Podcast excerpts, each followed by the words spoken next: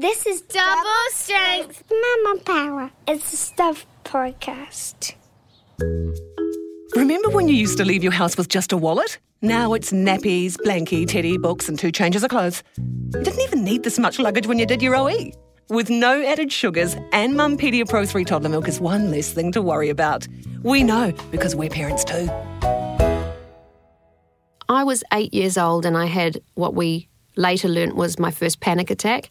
So for me, it was terrifying. And then it wasn't until I was a teenager that I found that there were names for these things and that there were strategies out there. And I was just elated to find out that I wasn't alone and that there were ways that I could try and manage it.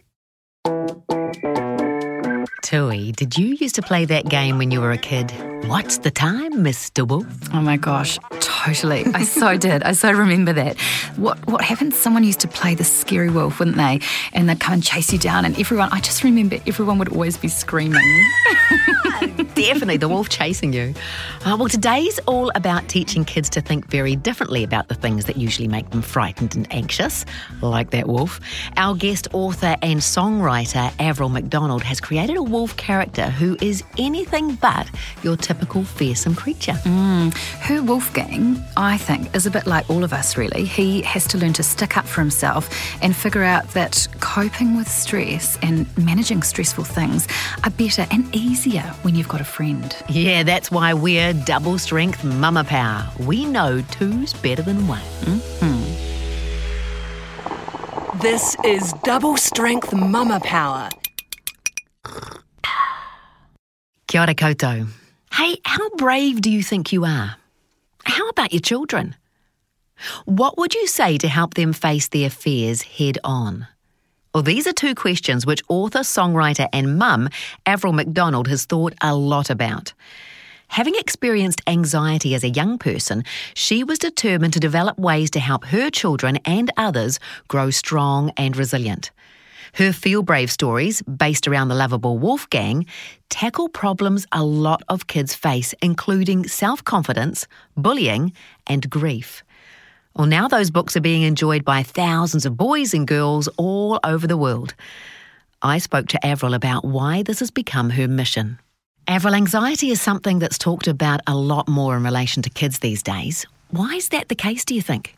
I think that, that it's the case because our world has has just sped up, as you'll know from from childhood when we were children to now. It's just such a different world that we live in, and everything's very fast. There's a lot of um, technology now that that particularly children are involved in. And um, and globalization has meant that we're we're moving a lot. We're all over the world, so it's just fast paced, a lot faster than it was before. So we don't slow down often and we quite often don't have our family units all together like we used to. You know, I'm an example of that. I've lived in London for the last 15 years. My children haven't had all of their family around them and the wisdom that comes with that and the storytelling and the, the sort of calm nature of that. So it's very fast.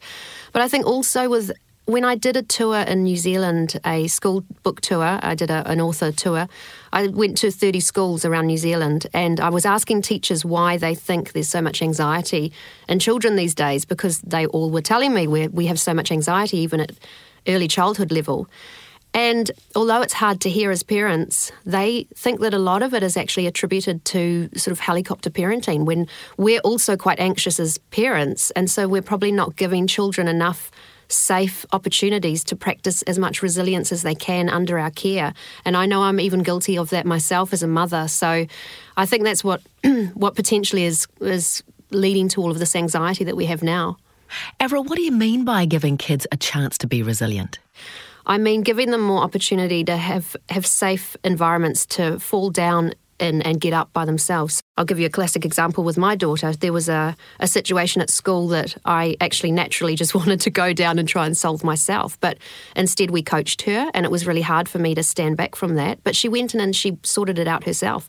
She had a one to one chat with the person that was bothering her, and, and it really sorted itself out. And I was surprised she did that actually because it took a lot of courage but I wanted to go and fix it. And I see a lot of parents trying to do that. In fact, I talk to teachers who say now with social media and some fo- schools that have phones, some children may tell their, their mother that something's happened and, and their mother will go straight down to the school and, and you know rapidly gets very involved when maybe that situation could be worked out between them with some coaching it's hard you know our children are like our hearts on legs so when they're hurt it hurts us so there's a lot of work that we can do on ourselves too to try and just step back and think okay i'm going to coach my child as much as i can and i have i'm going to let it go and, and, and see if it if it works and if it can, you know, be solved, if they can help use this to practice empathy, to practice their resilience and have a real life situation in a safe environment to, to sort itself out. Obviously, there's situations where we do need to be involved.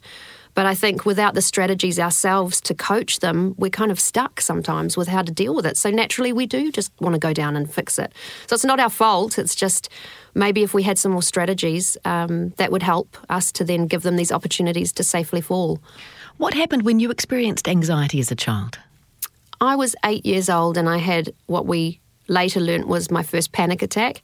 So for me, it was terrifying. And in those days, uh, no one really even knew what those those things were. There were no names for those, certainly not in the circles I was in or in my hometown. So for a long time, I just felt quite alone with it, and I just thought I was strange. And I, I used to think when I was having a panic attack that I was dying, which most people do when they're not aware of what it's like. So, but then I didn't die. So I thought, well, I'm probably just strange. And I just accepted that. And then it wasn't until I was a teenager that I found that there were names for these things. And I was just elated to find out that I wasn't alone and that there were ways that I could try and manage it. What support did your parents give you at the time? So they were very supportive, but they had no idea what it was. So they took me to doctors, but doctors just drew blanks and and they uh, they kind of said it's it's all in your mind, which it was actually. And I guess what's different now is that we're understanding the importance of our minds, and that when we have things in our minds, they are real to us. So it's a different way of thinking now. Do you think there might be almost too much information now? Definitely. You know, there's too much, there's information overload in every sense. And that's why now, more than ever, curation is something that's really the biggest value. And that's why people like Oprah Winfrey are so popular. I think you find someone that you really resonate with, and then you therefore want to follow that person because they're giving strategies or ideas or sharing things that you're interested in. So, this is why, with information overload, we need to try and find almost like a DJ for music. You know, you find a good DJ because you like their the music they're choosing. It's the same with this, and there's certain pockets of innovation now appearing, uh, which I hope Feel Brave, my work, is where people find it and think, oh, yeah, there's strategies that work. I'm going to start following that. And that's a way to actually bring all this information overload into something that's. Um, able to be translated and practically applied. Avril, you started the Feel Brave program about nine years ago now. How did you develop that gorgeous character of Wolf, who is a big main character? It's funny because I get that question all the time, and it actually wasn't a conscious decision to have a wolf. I don't know how he appeared, but he did. I'm a massive dog lover. I'm a massive animal lover, so I have lots of animals myself, but particularly dogs. There's something about them. And the wolf, though, symbolically really represents, as I've learnt, our primal nature and our wild side and our beautiful natural instincts. And so I'm really pleased that even though it wasn't a conscious decision, this wolf really represents us being brave and stepping into ourselves, getting to know ourselves. So he really happened without consciously deciding, but I'm so glad he did. I understand that you found cognitive behavioural therapy. Yeah, I found cognitive behavioural therapy and neuro linguistic programming, which are basically little sort of scenarios you can put through your mind that help you reframe things and look at things differently. So I, in my teens, found Tony Robbins he manages to take patterns of behavior that are out there and he manages to translate them into the mainstream and make them really easy to apply. So I loved how he did that for me and they just worked. So I then when I had children, wanted to teach my children these strategies because they were really effective, not just in managing my own anxiety, but helping me reach my potential and feel really strong and resilient. So that's where actually Feel Brave was born. That was through helping your daughter with nightmares, is that right? Yeah, she had a nightmare when children start having nightmares around the two, three years old. And managing that just came super easy to me. I just uh, said to her, okay, tell me about the nightmare. And she told me the story. And then I said, we're going to make up a new story about that. So we re- I retold her nightmare back to her, but I made what was scary in her nightmare small and cute, and I made up a new story with her, and she loved the story so much. For about a week afterwards, I had to tell the same story every night, and the nightmare went away. And we've used that in many situations, which is just a simple cognitive behavioral therapy technique called reframing, when you take a situation and you just turn it into a different story. And it's a very powerful technique. Are there a couple of strategies that you could give us that would be great preventative for um, stress and anxiety in young? Yeah, one of the ones I do with children, which is um, in one of my books about how to share worries, that it's important to share worries and calm down, calm our busy minds, is we do a gratitude technique where it's a little poem and we talk about, we imagine, we breathe in and out and we get relaxed and then we imagine all the people we love and the things we love and the places we've been and the most magical things we've seen. And we all have our eyes closed and we stir them all around in a cup and we drink them like a hot chocolate. So, what that's doing is when we practice gratitude, it actually chemically changes us and it puts us in a really powerful, positive state straight away. And so, that's one of the things I wanted to give to my children. And now I do it with children all around the world. And it's really beautiful because they all love it. They, they close their eyes. And when I say, um, where is the best place you've ever been? Usually they're all very quiet and they just get right into the moment. But I remember one time a, a little five year old yelled out, Vegas! so it's a lovely, lovely little exercise we do. Wonderful. Now, um, resilience is something we have to keep working on for our whole lives, do you think? I do think so, yes. I think mainly keeping yourself strong and getting to know yourself. And I think that's a life's work. So, in parallel to the work I do with children, I've been doing a lot of my own personal integration work and understanding my own shadows. And um, a lot of, I'm really interested in Carl Jung's psychology and the archetypes that we have within us. So I think that's a life's work. And just the most importantly and simply, though, is in order to be resilient, you have to keep yourself strong. And it's the basics getting enough sleep, eating the right food, having really good friendships, and, and getting to know yourself. So I think that needs to be practiced all the time.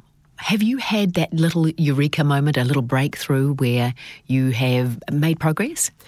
Well, I've had a moment in the last year, which was really big for me. And I, all of my life, I actually wanted to be a musician, a performer. And about a year ago, I was offered a development deal with one of the biggest music labels in the world. And we got quite far into negotiations, and it was all of my dreams come true. And we brainstormed on big ideas, and I wrote a song, and then they pulled the deal, and I was devastated. And in the nine years, I've had a lot of no's, and I'm quite good at taking no's. But this one really, really hit me because it was like the death of the innocence of my childhood dream. And I actually cried and when it happened, and my daughter came and she put her arm around me and she said, Oh, is it like at the Intersports when I fell at the starting gate? And I said, Yes, it is. And my son said, Are you going to give up Feel Brave? And I said, No, of course not. I'm never going to give up Feel Brave. I'm going to be sad, probably definitely for today right now. So I need you to leave me alone because I'm going to have a cry and I'm going to be sad. And I might be sad for a little while, but then I'm going to work out how I move forward and I'm going to do it. And I was sad for two weeks. I really grieved actually. And I just thought, oh, finally thought I was there and I wasn't. But then I still went and recorded the song. I realised that actually, actually one of my mentors said, Avril, go and do it. You've got all the resources. And so I went and did it two months ago and we recorded the song. It's about friendship, which is so key in resilience. And since doing that, the song is already doing really well. It, it, I had full creative control. It was filmed in New Zealand on the Kapiti Coast. We got amazing children cast to do it. And now, because of that, it's going to glue together a massive initiative that I'm about to take on board with the Life Education Trust here in New Zealand and some big corporate sponsors who love what we're doing. And we're about to do something really powerful in New Zealand and for the rest of the world. So the breakthrough there was you know, you can get the no's, but it's, you know, you can knock on doors and if they close, they're just not your door. But I trust timing and I trust the universe and I believe in love. And I just, you know, I walked my talk with that, which was really hard, but it was a very pivotal moment for me and a beautiful one because there's some magic that's come out of that that now is going to probably have a bigger life than it ever would have had I had that music deal.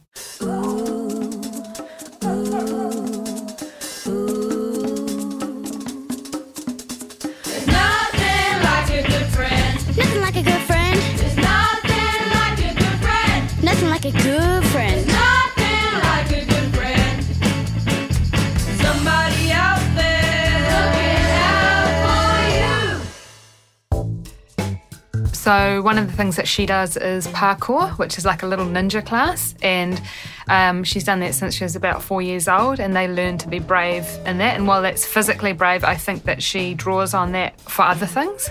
I try and push her to take risks, calculated risks.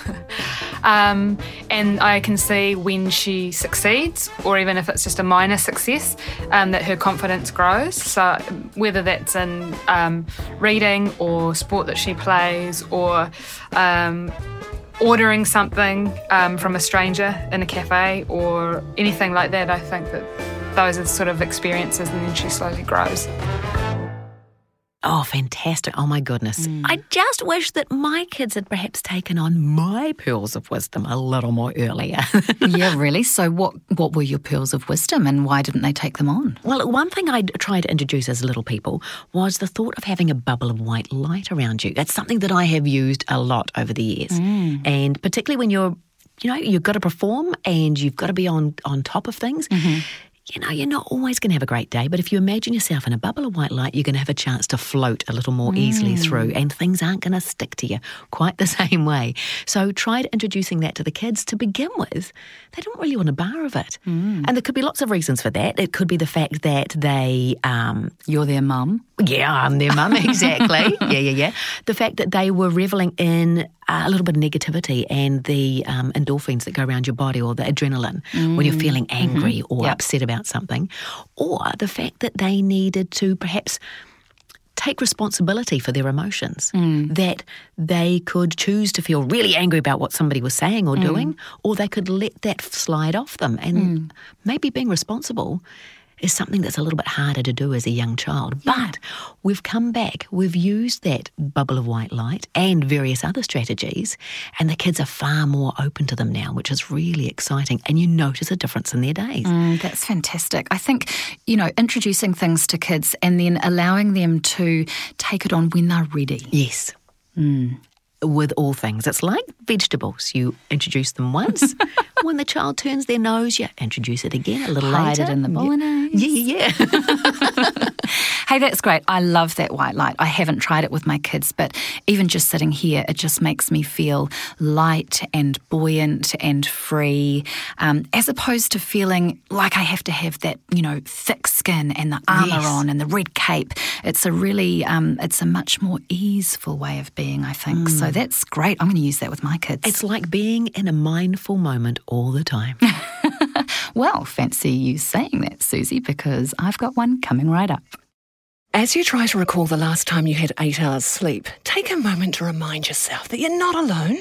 All around New Zealand, there are tons of Kiwi parents doing the hard yards just like you. And we understand because we're parents too. Anmum Pedia Pro 3 toddler milk, proudly developed in New Zealand. Staving away monsters in the night and managing any kind of emotion as a child and as an adult requires emotional resilience. One of the predeterminants of emotional resilience is connection. And for mental and physical resilience, of course, you need sleep. So today's mindful moment has been designed with these two things, connection and sleep, in mind. It's a practice that you can do for yourself and with your child. I'm going to just talk you through it first because it involves a mantra and a mudra. So, a mantra is a word or sound repeated to aid concentration, usually done in meditation. A mudra, in this case, is a symbolic hand gesture that systematically moves your fingers. Let's start with the mudra. Take your right hand and bring the tip of your thumb and forefinger to touch, kind of like you're making the OK symbol. Next, change out your forefinger so that it's the tip of your middle finger that meets the tip of the thumb. Change it out again. This time it's your ring finger that meets the tip of the thumb. And then finally, it's the pinky finger that meets the tip of the thumb. The mantra we're going to attach to this movement of the fingers is Sa, Ta, Na, Ma. We say one syllable for each touch of a finger to thumb, so let's do it together. Forefinger to thumb, we say Sa. Middle finger to thumb, we say Ta. Ring finger to thumb, we say Na. And pinky finger to thumb, we say Ma. And then we can sing it. So I'll sing it for you as you continue the mudra moving your fingers. Satanama, Satanama, Satanama, Satanama.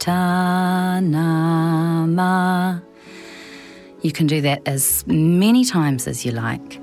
This mudra or gesture of the hand gives your mind something to concentrate on, allowing other thoughts like monsters in the night to disappear and the emotions felt in the body to calm.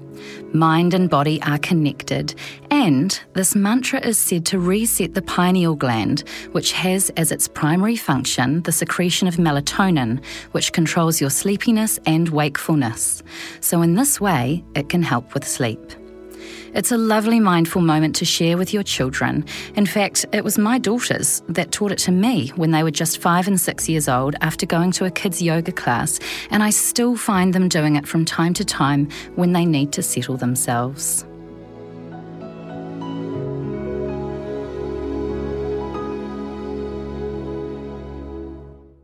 Mm, thank you, Tui. And one thing I loved about that particular mindful moment was how you bring the physicality of, of the fingers and the and the thumb in there. I don't know, it helps not reinforce it or let it get Well, it brings your body and mind into connection. So you're in a state of true presence. And the great thing about this very small finger gesture is that you can do it absolutely anywhere. You know, sitting right here, we can do it on the bus, at work, lying in bed at night. You know, if you can't sleep or those monsters come and get you in the night, you can just easily move those fingers and move back into that restful sleep. Well, we hope you can join us next time on Double Strength Mama Power. We'll be chatting with the delightful broadcaster Stacey Morrison about bringing up bilingual tamariki. Hmm, awesome. Looking forward to that. In the meantime, we are going to leave you with something special from Avril. This is her gratitude poem. Okay, so here's a nice little trick that I'm going to show you that helps you feel good straight away. Are you ready? Do this with me. Stars in the night gather near.